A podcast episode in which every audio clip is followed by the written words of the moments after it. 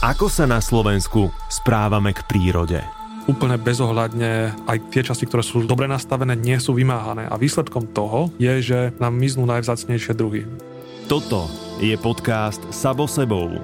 Miesto, kde rozoberáme všetky otiene spoločenskej zodpovednosti a rozprávame sa o tom, ako robiť veci inak. Spolu lepšie. Inšpirujeme a motivujeme sa k uvedomelejšiemu životu.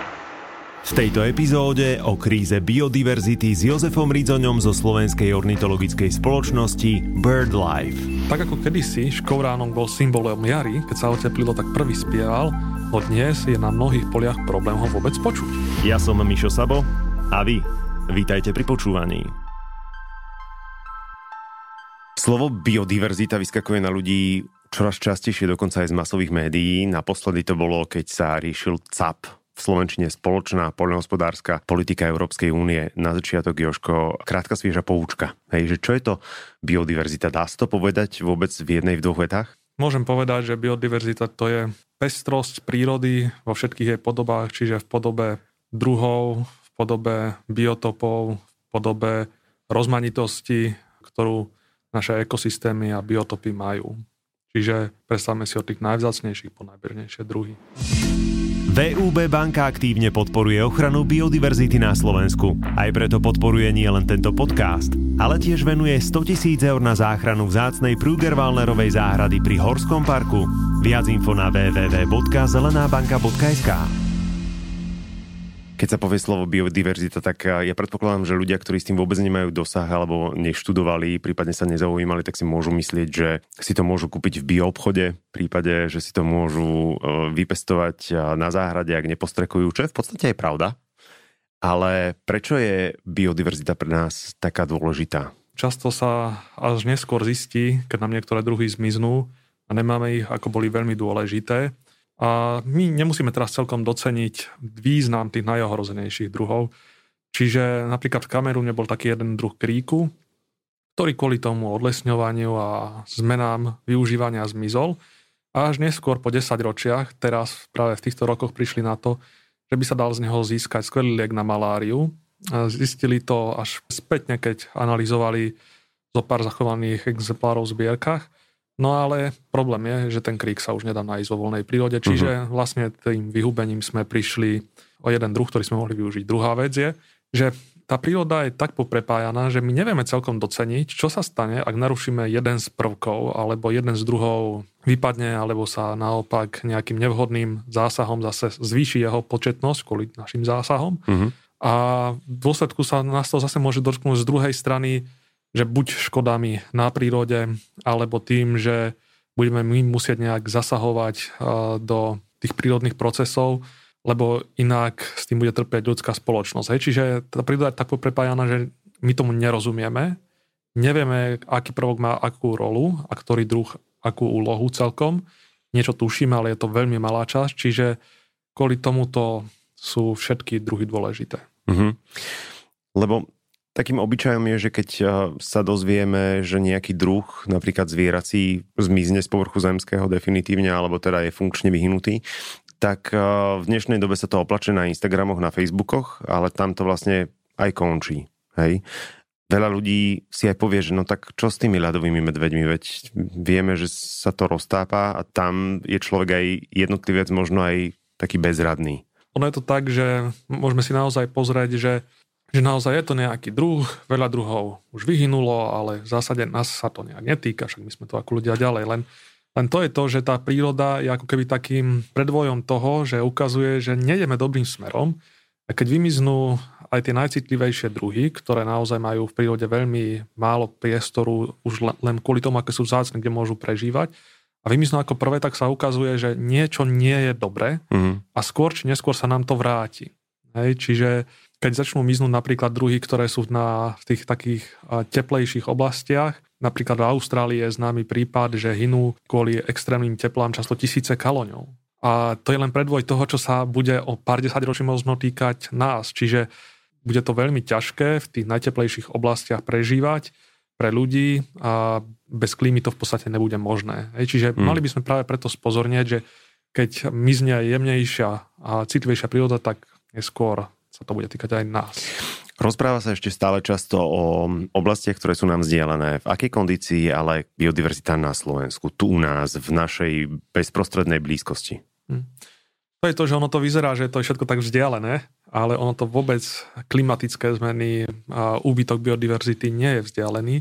Práve naopak, v decembri vyšiel nový európsky atlas rozšírenia vtáctva, na ňom pracovalo 100 tisíc ľudí v celej Európe a úbytky vzácných druhov sú v Strednej Európe najväčšie na Slovensku. My sa tu naozaj z okolitých krajín, a to vrátane Ukrajiny, správame najmacovskejšie k našej prírode, úplne bezohľadne je nastavená naša politika. Teraz nevravím, že bežní ľudia, ale zákony, celkovo ten rámec, ktorý by mal chrániť prírodu, je zle nastavený, aj tie časti, ktoré sú dobre nastavené, nie sú vymáhané. A výsledkom toho je, že nám miznú najvzácnejšie druhy. Ďalšia vec, ktorá je taká, že nie vzdialená, sú práve tie klimatické zmeny.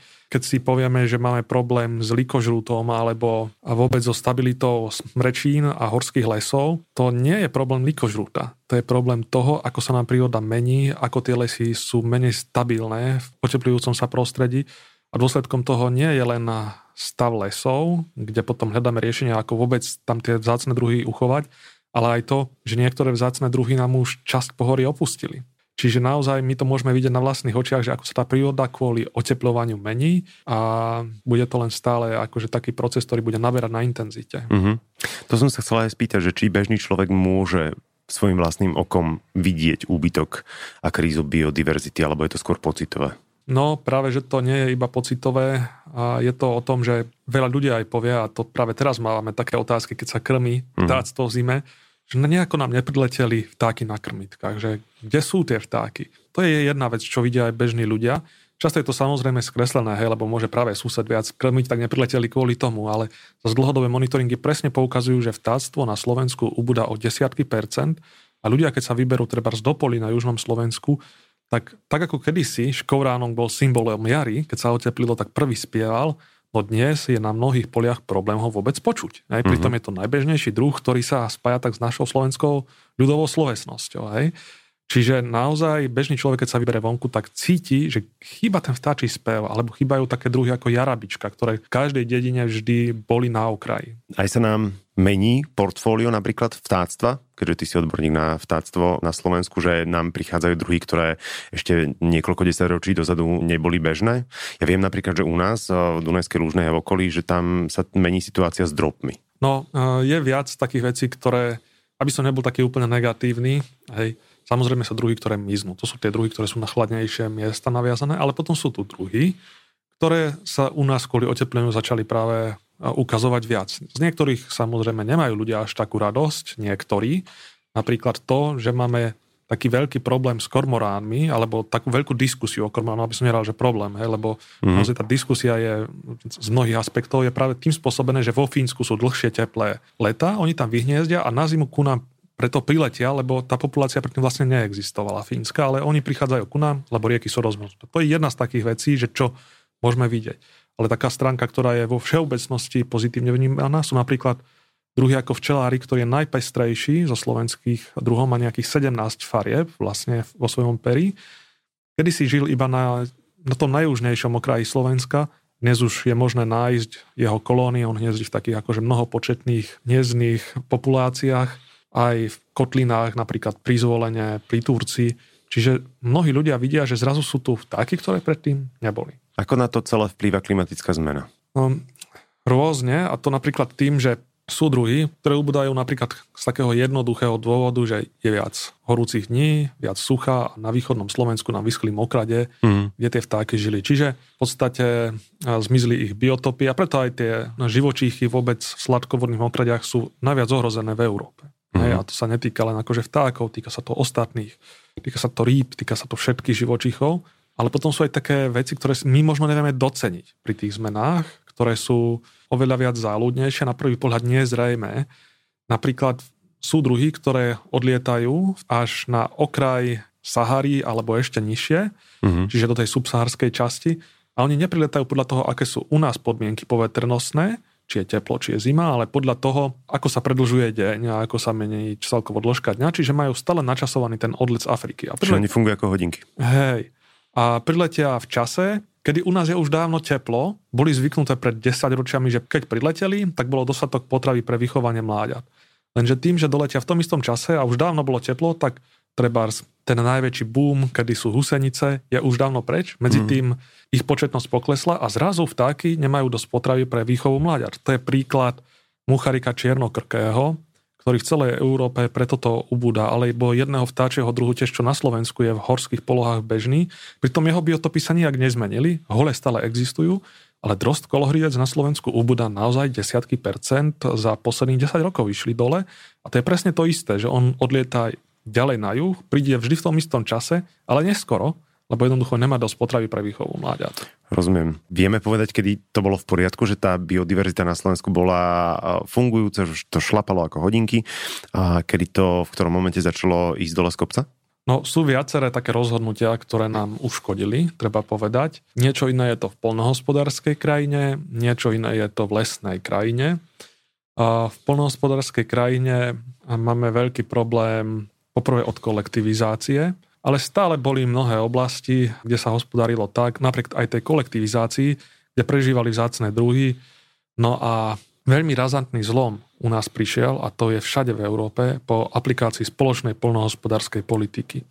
Farmári, hoci by aj chceli inak hospodáriť, tá politika je na Slovensku obzvlášť nastavená a to tak, že tá platba na hektár, ktorú dostávajú, ich nutí farmárov zaorať medze, zaorať často trávnaté okraje ciest až ku asfaltu alebo ku tej spevnenej časti dať dole všetku nelesnú drevinovú vegetáciu, lebo ak to nedajú dole, prichádzajú tie dotácie, majú problém hmm. a naozaj tie dotácie u nás nie sú vysoké, čiže im sa ráta každé euro a majú problém.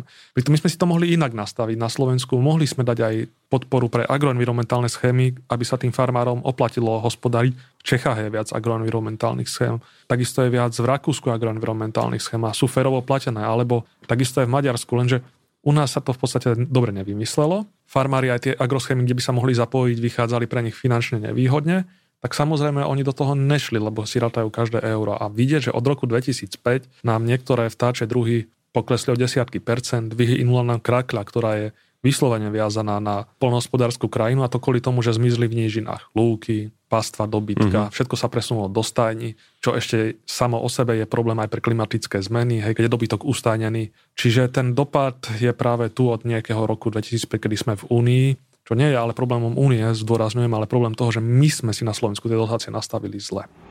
On the 23rd of October, the European Parliament voted for a new seven-year common agricultural policy that will be disastrous for the climate, biodiversity, and sustainable farming. Members of the European Parliament chose to continue business as usual, whereby the largest landowners receive the highest payment. The first sentence on the EU website regarding the CAP states the common agricultural policy is about our food, the environment, and the countryside. Right now, it seems that this official remit is being ignored at the expense of lobby profit interests. Politická rovina teda zaučila v rámci spoločnej poľnohospodárskej politiky Európskej únie v oktobri minulého roka. Okolo toho bolo veľké halo. Poslanci Európarlamentu vtedy mali príležitosť nasmerovať poľnohospodárstvo na úplne zelenú cestu, ale čo sa vtedy stalo? No určite sme očakávali, že budú zmeny ambicioznejšie. Mnohé z tých cieľov, ktoré sme my požadovali, sa nepodarilo presadiť. Žiadali sme napríklad výraznejšie ponechávanie neproduktívnych prvkov v krajine, tom sa dosť oslabilo a tá pozícia európska. A naozaj to bolo tak, že vtedy zlyhala poprvé Rada Európska, čiže ministri ako takí európskych krajín prijali slabé stanovisko, kde viac vyšli v ústrety farmárom a takým myslím, nie bežným, ale tým takým lobistickým skupinám silným. Čiže agrobaronom. Nechcem sa tak pomenovať, ale, ale naozaj um, myslíme si, že bol priestor na to, aby sa viac priestoru pre prírodu našlo. Mm. A potom zlyhal ešte Európsky parlament, ktorý rovnako tým lobistickým skupinám, nazvime ich ako chceme, hej, vyšli v ústrety viac ako bolo nutné, hej, takže ostali nevypočutí konec koncov aj takí tí farmári, ktorí sa snažia ohľadúplne vystupovať voči prírode a takisto pre nich bolo nutné, aby sa tá zmena udiala v polnospodárskej politike viac ambicioznejšie. Hovoríš o tých malých farmároch. Áno.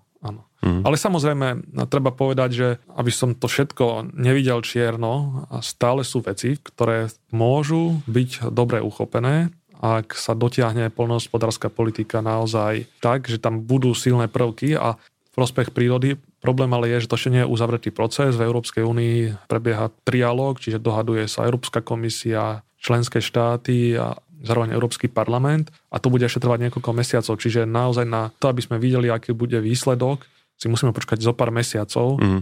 len eh, premárnili sme šancu to urobiť naozaj poriadne. Konec koncov táto Európska komisia sama sa hrdila tým, že ide urobiť zmenu a trošku sa posunieme takým udržateľnejším smerom. Ono to není len o prírode, ono to je o tom, že tá pôda nemôže byť tak intenzívne využívaná, lebo sa zhoršuje jej kvalita. Vo výsledku potom sa stane to, že kvôli zhutňovaniu pôdy a kvôli iným procesom aj tá vodozadržná kapacita je nižšia, čiže pri extrémoch, ktoré teraz máme pri počasí, stačí zo pár väčších zrážok, vytápajú sa dediny, človek sa nemôže v lete ani poriadne prejsť na poliach, lebo tam chýba zeleň, nelesná drevinová, preto potrebujeme tú zmenu nielen kvôli prírode, ale aj kvôli nám samým. No a to sme premárnili tú šancu, hoci ju v podstate všetci chceli a takisto aj farmári viac menej tomu boli naklonení. No. Mm-hmm. Škoda, že sa niektorým lobistickým skupinám vyšlo viac ústreť, ako bolo nutné. Teraz zbytočne beží čas. Tak. Vy ste v organizácii SOS BirdLife nazvali túto politiku bosk smrti pre prírodu. To bolo teda na jeseň minulého roka. Cítiť odtedy nejaké zmeny, ten posun k lepšiemu? No v podstate sa rozhodlo zle vtedy. Žiadali sme, aby bol stiahnutý návrh polnohospodárskej politiky, ďalej sa v ňom jedná, čiže my to nevidíme vôbec pozitívne, vravíme, je to premárnená šanca a mm. budú musieť zodpovedať politici svojim voličom, prečo to takto urobili. A z nášho pohľadu je len dôležité, aby tie zmeny, ktoré tam ostali, aby sa čím viac posilnili a využili dobre na našej národnej úrovni. Spomenul si to intenzívne poľnohospodárstvo, čo je samo o sebe problém zo známych dôvodov, aj ty si tak v skratke zrekapituloval. Čím ešte človek tak výrazne ovplyvňuje biodiverzitu? Dopadov a možných takých vplyvov je viac, to je veľmi široké spektrum. Niektoré sú také, ktoré nemusia byť vôbec ani zrejme na prvý pohľad. Jedna časť takých menej zrejmých je napríklad rekonštrukcie budov, výstavba nových krásnych moderných budov, obzvlášť teraz medzi architektmi letí taká predstava, že mali by sme mať čím viac presklených ploch, krásnych, lesklých, vyzerá to moderne. Dopad na vtáctvo je taký, že okolo takýchto presklených budov môžete každý deň zbierať pozabíjané vtáky. A nie sú to často druhy akože len bežné, hej. Mm. Často nachádzame v rehabilitačných staniciach v Bratislave rybáriky, ktorých sú na Slovensku len stovky a oni práve sú zraniteľné pri takýchto presklených plochách. Potom ďalšie také ohrozenia, ktoré môžu byť, sa týkajú lesov, toho, že tiež u nás legislatíva nie je nastavená úplne prospech toho, aby sa to hospodárenie v chránených územiach zohľadnilo ku ohrozeným druhom a ku tým hodnotám, ktoré na Slovensku máme. A potom môžeme hovoriť o, o znečistení, môžeme hovoriť o mnohých iných veciach. Skrátka tých faktorov je strašne veľa. Niektoré sa ale podarilo zmeniť. Aj platí legislatíva na ochranu vtáctva v Európe od roku 1979, smernica o vtákoch. Vďaka nej napríklad pokleslo využívanie, teda zakázalo sa DDT, ktoré bolo problematické kvôli tomu, že vtáky potom nemohli vyviezť mláďata, lebo škrupiny boli tenké. Hej, a také dopady, ktoré my si ani často neuvedomíme, alebo v Indii jeden taký dopad bol liek diklofenák, ktorý používali pre dobytok, ktorý teda v Indii má inú funkciu a vôbec iné postavenie ako u nás, takže oni ho liečili, lenže často ten dobytok, ktorý bol takto preliečený a potom následne uhynul a keď ich zožrali súpy, tak tie súpy sú oveľa vnímavejšie voči tomu diklofenáku, ich to pozabíjalo a populácia súpov v Indii klesla len kvôli tomuto lieku o 95%. Mm-hmm. Čiže mnohé veci nevieme doceniť a ani nám to nenapadne. Často sa rozpráva o včelách a o opeľovačoch. Ak sú ohrozené včely, tak je ohrozený aj život na Zemi. Prečo? Ono je to tak, že my keď hovoríme o vtáctve, že nám ubúda, tak vieme o tom povedať, lebo je to časť prírody, ktorá je atraktívnejšia a máme o nej dobré dáta. A o tom my sa vie málo, kvôli tomu, že expertov, entomológov je naozaj oveľa menej. Uh-huh. Je to väčšia piplačka. Dáta sa pomaly zbierajú a ukazuje sa, že vlastne sú mnohé skupiny, ktoré sú na tom horšie a ten úbytok vtáctva je len odrazom toho, čo sa deje práve s týmito skupinami. A sú druhy ako napríklad jarábica drob, ktoré nie sú nutne závislé, keď sú dospelé od hmyzu. Ale pri výchove mláďat je ten hmyz u väčšiny druhov vždy základom pre výchovu. Čiže ak nie je hmyz, majú skoro všetky druhý problém. Ako som spomínal, že to polnohospodárstvo sa u nás dosť pozmenilo od roku 2005, tak kvôli tomu máme problém s tým, že sa nám rozšírili lány treba z repky, ktorá je intenzívne chemicky ošetrovaná. Hej? Čiže mm. potrebuje niekoľko postrekov ročne, čo dopadá na ten hmyz a na tých poliach, kde sa takto intenzívne používa chémia, je aj tá početnosť táctva nižšia. No, skrátka, hmyz je základom potravinovom reťazce pre mnohé druhy. Predtým, ako príde jar, my sa na to môžeme pripraviť. Ako vieme ako jednotlivec pomôcť. Samozrejme, že je jasné, že jednotlivec je malý pán oproti tej veľkej politike, oproti tej mašinérii, na ktorej to stojí a padá, ale predsa len vie jednotlivec nejako pomôcť bez ohľadu na to, že či je z vidieka alebo je zo sídliska. Napríklad my v Petržalke sme mali minulý rok zavedenú novú politiku kosenia, že sa nekosilo až tak často, respektíve sa kosilo iba na niektorých miestach. Nechávali sa také plochy okolo stromov, napríklad kvôli vlhkosti. Čo môže človek spraviť? Veci je mnoho, ako môže pomôcť. Jedno je to spomínané kosenie, že nebudeme chcieť všetci mať anglický trávnik. Hmm. Práve takéto intenzívne kosenie vedie k tomu, že namiznú aj rôzne druhy rastlín a tie trávniky sa v podstate stávajú uniformné. Druhá z vecí je, že keď máme trochu starší strom, tak nebudeme hneď ho chceť vyrúbať. Práve tie stromy sú dôležité pre mnohé druhy. Napríklad v Bratislave žije oveľa viac zácných ďatlov hnedkavých práve kvôli starým stromom, ako v niektorých chránených tačích územiach. Ďalšia vec je napríklad tí, čo majú svoje vlastné pozemky, a prenajímajú ich družstvám, tak budú dávať pozor na to, aby ich neprenajali bez podmienok, ale vyžiadali si, aby sa na nich šetrnejšie hospodárilo.